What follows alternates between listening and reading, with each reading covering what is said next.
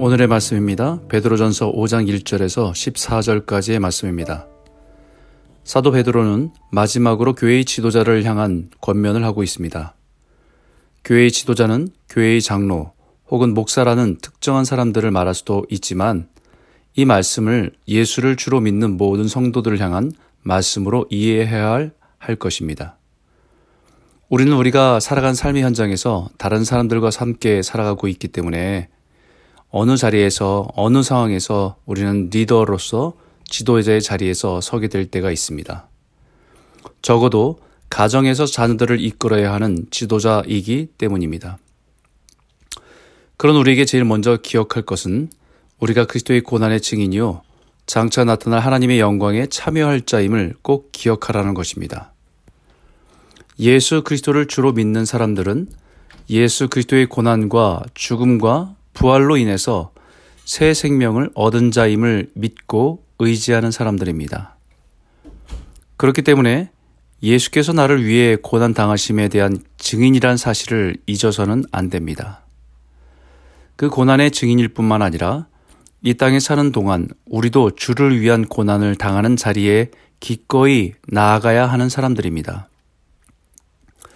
그 고난을 감당하는 데 있어서 단지 고난만을 기억하고 따르는 것이 아니라 장차 그 고난 뒤에 임할 영광이 있기에 그리스도를 위한 고난의 자리에 서는 것은 값지고 의미 있는 일입니다.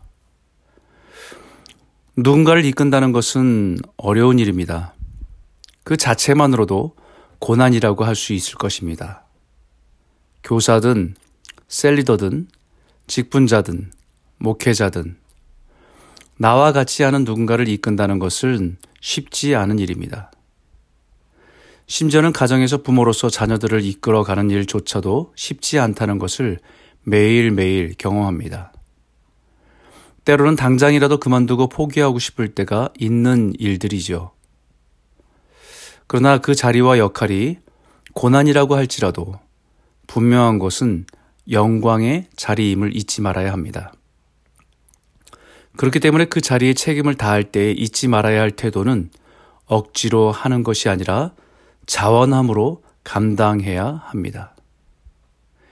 이득을 위해서 하는 것이 아니라 기꺼이 감당해야 하는 자리입니다.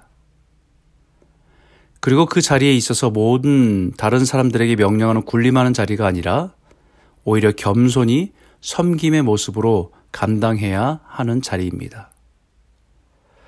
바로 예수님께서 우리를 위해서 보여주신 모습을 기억하는 것입니다. 예수님이 우리를 위해서 고난을 당하신 바로 영광의 날을 바라보시면서 감당하신 예수님의 모습. 억지로가 아닌 기쁨으로 십자가를 감당하신 예수님.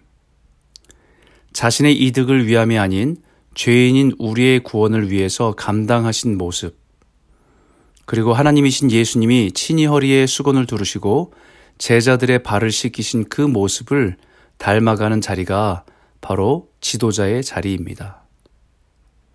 그 자리가 바로 예수님의 겸손을 배우는 자리입니다. 그 자리가 바로 이 하나님의 은혜를 누리는 자리입니다. 하나님은 교만한 자를 대적하시되 겸손한 자들에게 은혜를 주시느니라 라고 말씀하셨기 때문입니다. 그 지도자의 자리에서 사명을 온전히 감당할 때에 은혜를 베푸십니다.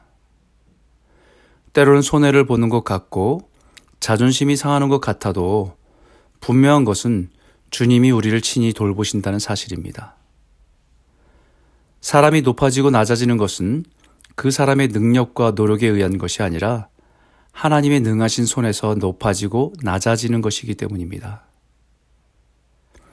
지도자의 자리에 있을 때의 가장 위험한 것은 마귀의 시험입니다. 리더이기 때문에 반드시 조심해야 할 시험입니다. 그 시험은 바로 겸손의 자리를 이탈하도록 하는 것이죠. 마치 마귀가 우는 사자와 같이 삼킬 자를 찾는 것처럼 예수님의 섬김에 섬김을 따라 겸손한 태도로 순종하는 자리에서 벗어나 자기 중심으로 바뀌고 자기 이익을 따라 살아가고 사람들에게 군림하는 자리에 서도록 하는 시험입니다. 그렇기 때문에 리더, 지도자들은 늘 기억하는 것이 10절에 주님이 우리를 리더의 자리에, 섬김의 자리에 부르셨다는 것, 그리고 고난을 당하시고 이미 하나님의 영광에 들어가신 영광 가운데 들어가신 그 주님이 우리를 잠깐 받는 고난을 넉넉히 도우신다는 사실. 그리고 그 일로 인해서 우리를 온전하게 하시고 굳건하게 하시고 강하게 하셔서 우리를 영광 가운데 세우실 것이라는 사실을 꼭 기억하시기 바랍니다. 사랑하는 성도 여러분, 오늘도 저와 여러분을 부르신 그 자리에서 겸손과 섬김의 본을 보이신 예수님을 따라 믿음의 길을 걸어가는 복된 성도들이 다 되시길 주의 이름으로 축원합니다.